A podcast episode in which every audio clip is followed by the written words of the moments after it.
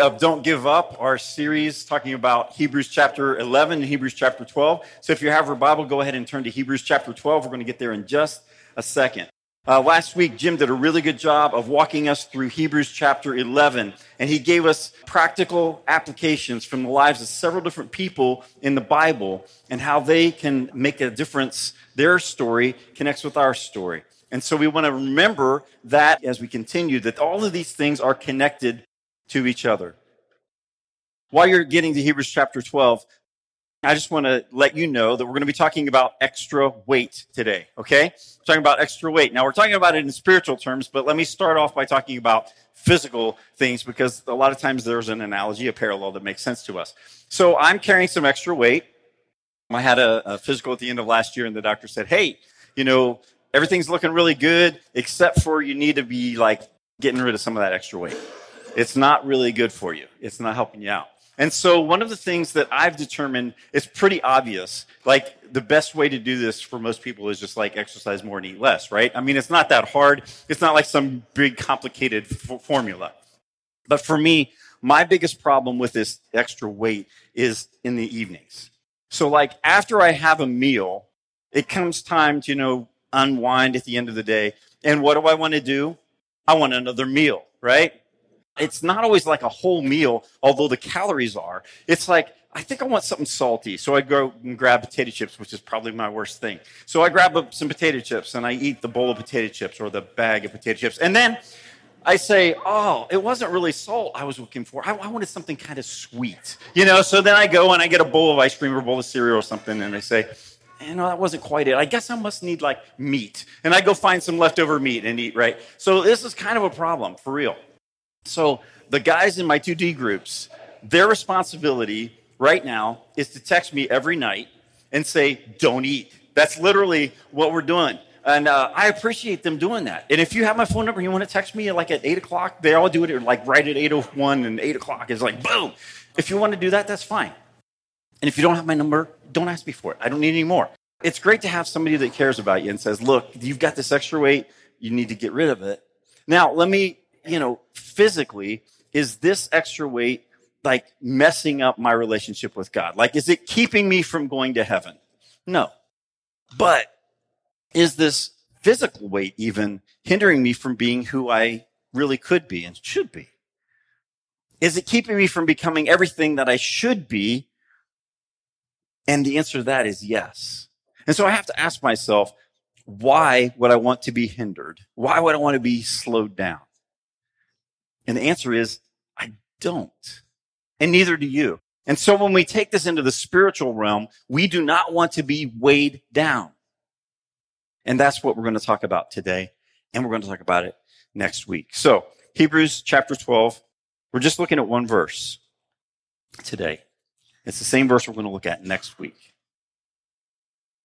Therefore, since we are surrounded by a great cloud of witnesses, let us throw off everything that hinders and the sin that so easily entangles.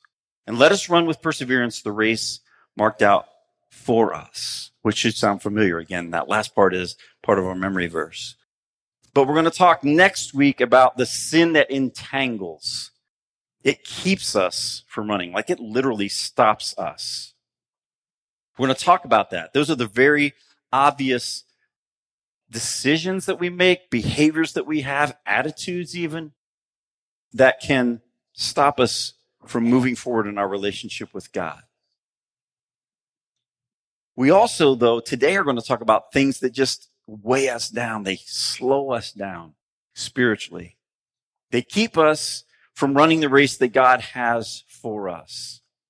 And sometimes these things are neutral. Sometimes they're not even bad things. They're, they're like kind of good things. But when we get them out of proportion, when we put them in the wrong place, then they're a problem. They're slowing us down. They're weighing us down. When we put anything before our relationship with God and make it a priority, then that thing becomes an idol and that's a problem. So some of these things will be kind of like that. But the main thing I want us to do is just to figure out that we need to get rid of some of this weight. Now, again, to be clear, I'm talking about spiritual flabbiness, not physical flabbiness. And in this race, just like in a physical race, you would not want extra weight on And your goal isn't to focus on the weight. Your goal is to focus on the goal, right? When you're running in a race, you focus on the goal. And that's what it says. Fix your eyes on Jesus. What is the goal? Jesus summarized the entire law, the whole prophets, all of it. And he said, here is the goal that you love God with your heart, soul, mind, and strength, and you love your neighbor as yourself. That is the goal. That's the mission. That's the one that Jesus wants us to fulfill. And so we sang earlier powerfully about the cross. When I see the cross, I see freedom. Freedom for us because Jesus has forgiven us of our sins if we've placed our faith in him. But symbolically, I want us to use the cross today to help us remember two things, to love God and to love people. So we can do that by using the vertical beam. This is representing our relationship with God. And when you think about Jesus, that's what he did, right? His whole time here on earth was based on this vertical relationship with the Father. He didn't do anything outside of his relationship with God, outside of what God wanted for him. And we need to have our roots going down deep. And we need to have this vertical pointing towards God. And if we don't, if our roots are weak, if we don't have this relationship, we're going to be dry. We're going to dry up. We're going to die. We're going to get blown over by any wind that comes. So again, Jesus focused vertically, always made sure he was in relationship with his father. He spent time in prayer. He spent time alone. He spent time fasting. We don't think he journaled, but I'll bet he would have if he had the ability. They just didn't have that ability, wasn't available, accessible to everybody. Jesus focused on his vertical relationship. And then, after that was solid, and it has to be first, then he focused on the horizontal. Out of this vertical relationship, Jesus was poured out in this horizontal relationship with people. The reason Jesus lived, the reason Jesus died was based on people. It was horizontal in that respect. Jesus said that he came to seek and save the lost. He was looking for people. It was horizontal. And when we, as followers of Jesus, we want to focus that same kind of way. You know, when you're thinking of this horizontal thing, it doesn't take long before your imagination takes you beyond your own fingertips, right? And that's what we need to do. We want to focus on the people around us, whether they're in our neighborhoods, in our schools, in our job market, in our workplace, wherever it is. We want to focus where God has planted us. But we also know that we need to be engaged in other kinds of things. We need to go outside of this normal circle.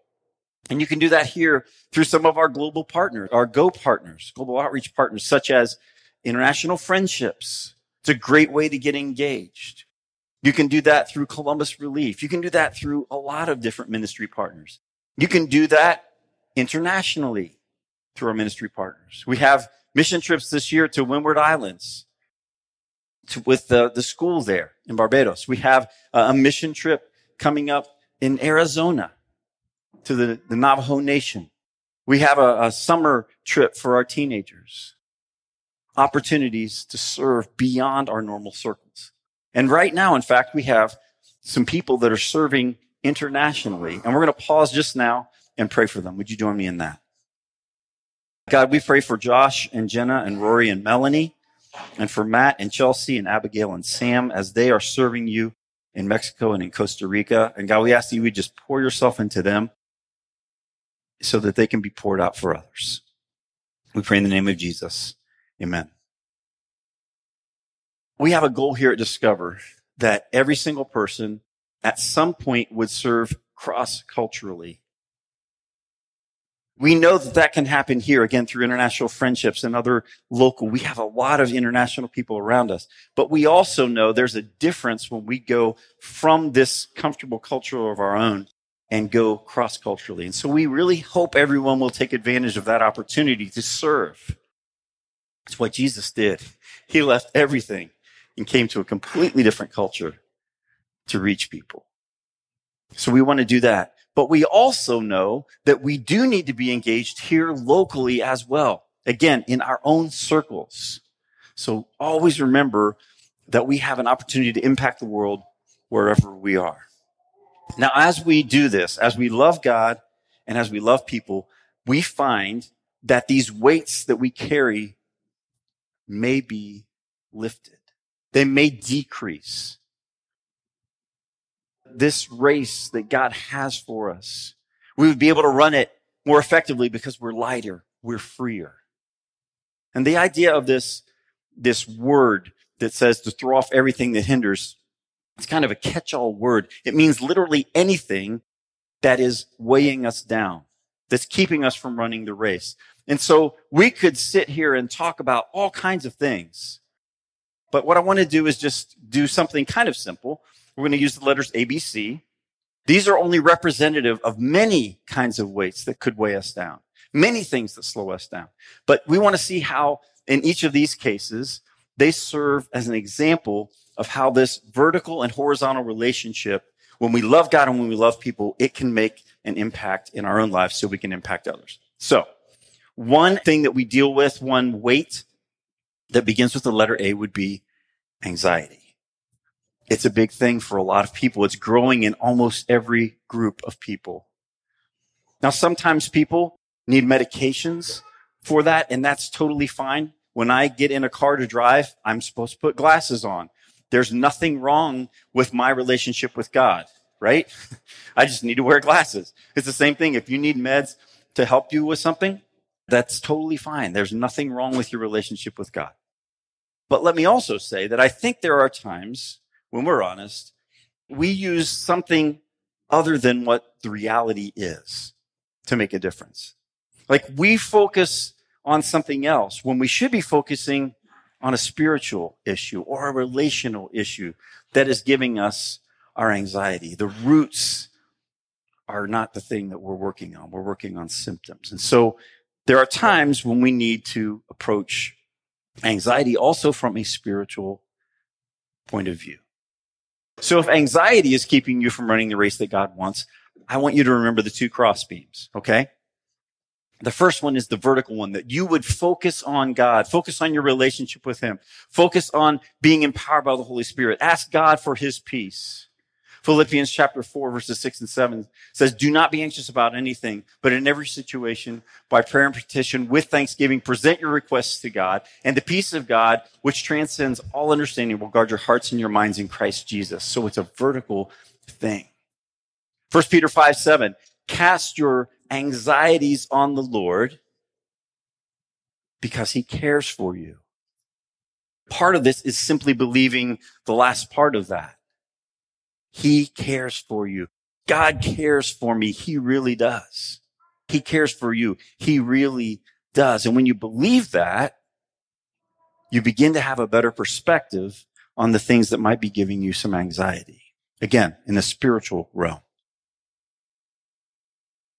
In the book, Don't Give Up, chapter four is actually called Unhindered by Anxiety. One thing it says is this. In our prayers, we often tell God about our anxieties, but we never get around to telling our anxieties about God. When our prayers are filled with thanksgiving, when our prayers make our requests known to God, we are telling our anxieties that God is on our side and God can carry the weight. So if you're struggling with anxiety, focus on your vertical relationship with God. Also, if you're struggling with anxiety, focus on your horizontal relationship with people. Sometimes we tend, when we're struggling with anxiety, we, we tend to isolate. That's not what helps. So when we're struggling with anxiety, one of the things we can do is to look for other people to serve, to get out of our own situation and to go help somebody else who needs help and we can provide it. Or sometimes it's us saying, I can't get through this. Would you please help me? And we reach out to others for their help.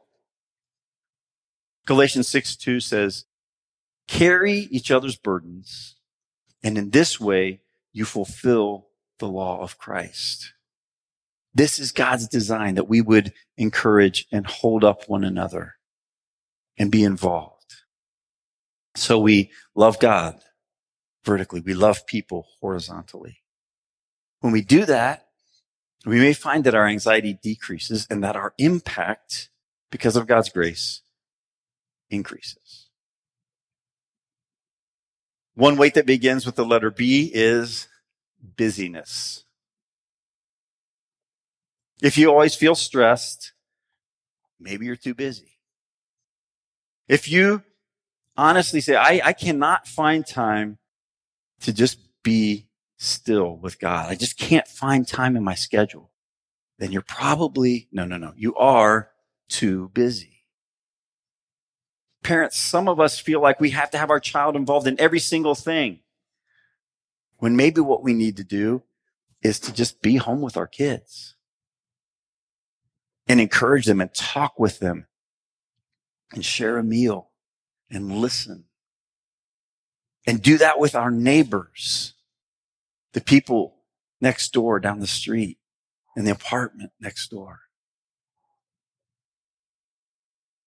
Sometimes we're so busy, we miss out on opportunities that God has for us. And as a church staff uh, and elders, we are being very intentional and prayerful about providing ministry without providing too much clutter. And we want all of us, and we have to look at ourselves in the mirror. We have to say, in this margin that is being created, am I filling that with what God wants me to do in missional, visional kind of living? Or am I just filling it up with more stuff? Being busy again.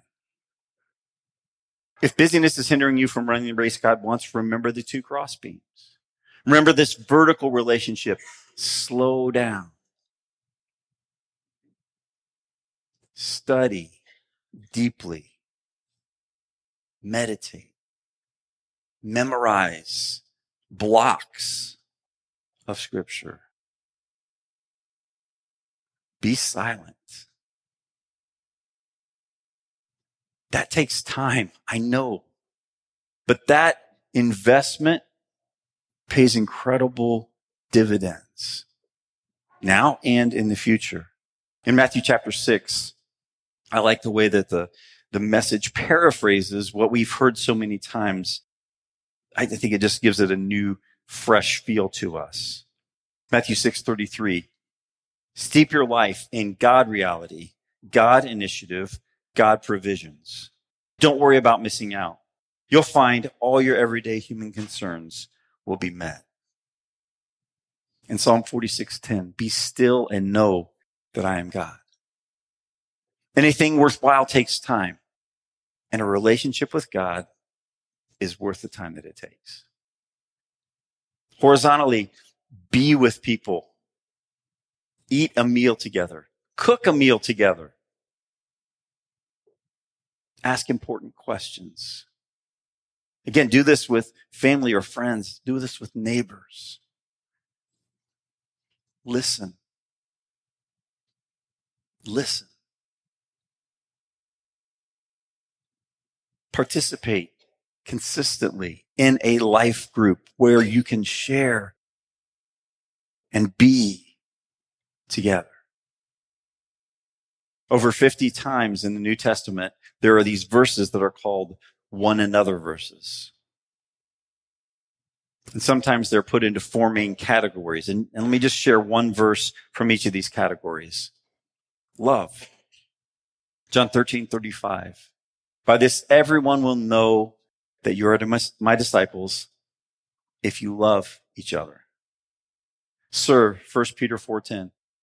Each of you should use whatever gift you have received to serve others. Unify. 1 Corinthians 1.10. Agree with one another in what you say. Be perfectly united in mind and thought. Encourage. 1 Thessalonians 5:11. Encourage one another and build each other up, just as in fact you are already doing. Like our relationship with God, our human relationships built on love and service and unity and encouragement, those take time, but they are worth it. So don't get too busy, but be intentional. Look up and look around. Love God and love people. One weight that begins with the letter C is control. I struggle with this one too. You know, I, I like to be in control. And sometimes people that struggle with control, they hand something off. And then when they hand it off, what do they do? They micromanage the person they handed it off to. They're just controlling the situation even more. They think, you know, they're not doing it my way. And my way is the best way. Well, maybe it is. And maybe it's not. And maybe it really doesn't matter that much. Sometimes control rears itself, rears its head as rules and regulations. And in the spiritual realm, this comes into religion. And this drove Jesus crazy. You cannot build a relationship by checking boxes. That's not how it works. Sometimes control issues come from the reality that, oh, guess what? I cannot control things. And this is bothering me. And I'm stressed because I don't have control over X or Y or Z. If control is hindering you from running the race that God wants, then remember the crossbeams. Vertically, ask God, Lord, would you please help me to do better in this area where I think I have to control everything? Help me to realize that when you're in control, it's so much better anyway. Proverbs 19, 21. Many are the plans in a person's heart, but it is the Lord's purpose that prevails. In Romans 8, 28, God works all things together for good for those who love him and are called according to his purpose. So God is way better at controlling things than we are anyway. Horizontally, ask some people around you, do you think I try to control things too much? And then humbly listen to what they say. And if change needs to take place, ask the Holy Spirit to make those changes, to begin to change your heart and your life. One of the greatest ways to give up control is to simply do that. If you have ownership of something, just give it away. It's really interesting when you study Jesus and what he did. The most important thing that ever has happened on this planet is Jesus fixing our relationship with God and with each other and with all of creation. And Jesus is the one who did that. And he showed us how important it was. And then what did he do? He said, here, you take this message. I'll be with you. The Holy Spirit will come, but it is your responsibility now to share that message. He empowered his disciples, who empowered the next generation, who empowered the next generation, and has come all the way down to us. Paul talks about this in 2 Timothy chapter 2, verse 2. And the things you have heard from me in the presence of many witnesses, entrust to reliable people who will also be qualified to teach others. If the most important message in the world can be handed off to someone else, then surely the things that we think are so important can be as well. We need to look up and we need to look around and we need to love God and love people. And when we do that well, we will find our need, our desire for control will diminish. Well, we could go on and on, right? D through Z. We could come up with many more A, B's, and C's. Maybe you don't struggle with anxiety or busyness or control, but maybe yours is like D, discouragement, or E, ego, F, finances, G, gadgets, H, health. I, independence. We could just keep rolling. Things from A to Z will pull us down, and we need to learn to set them aside.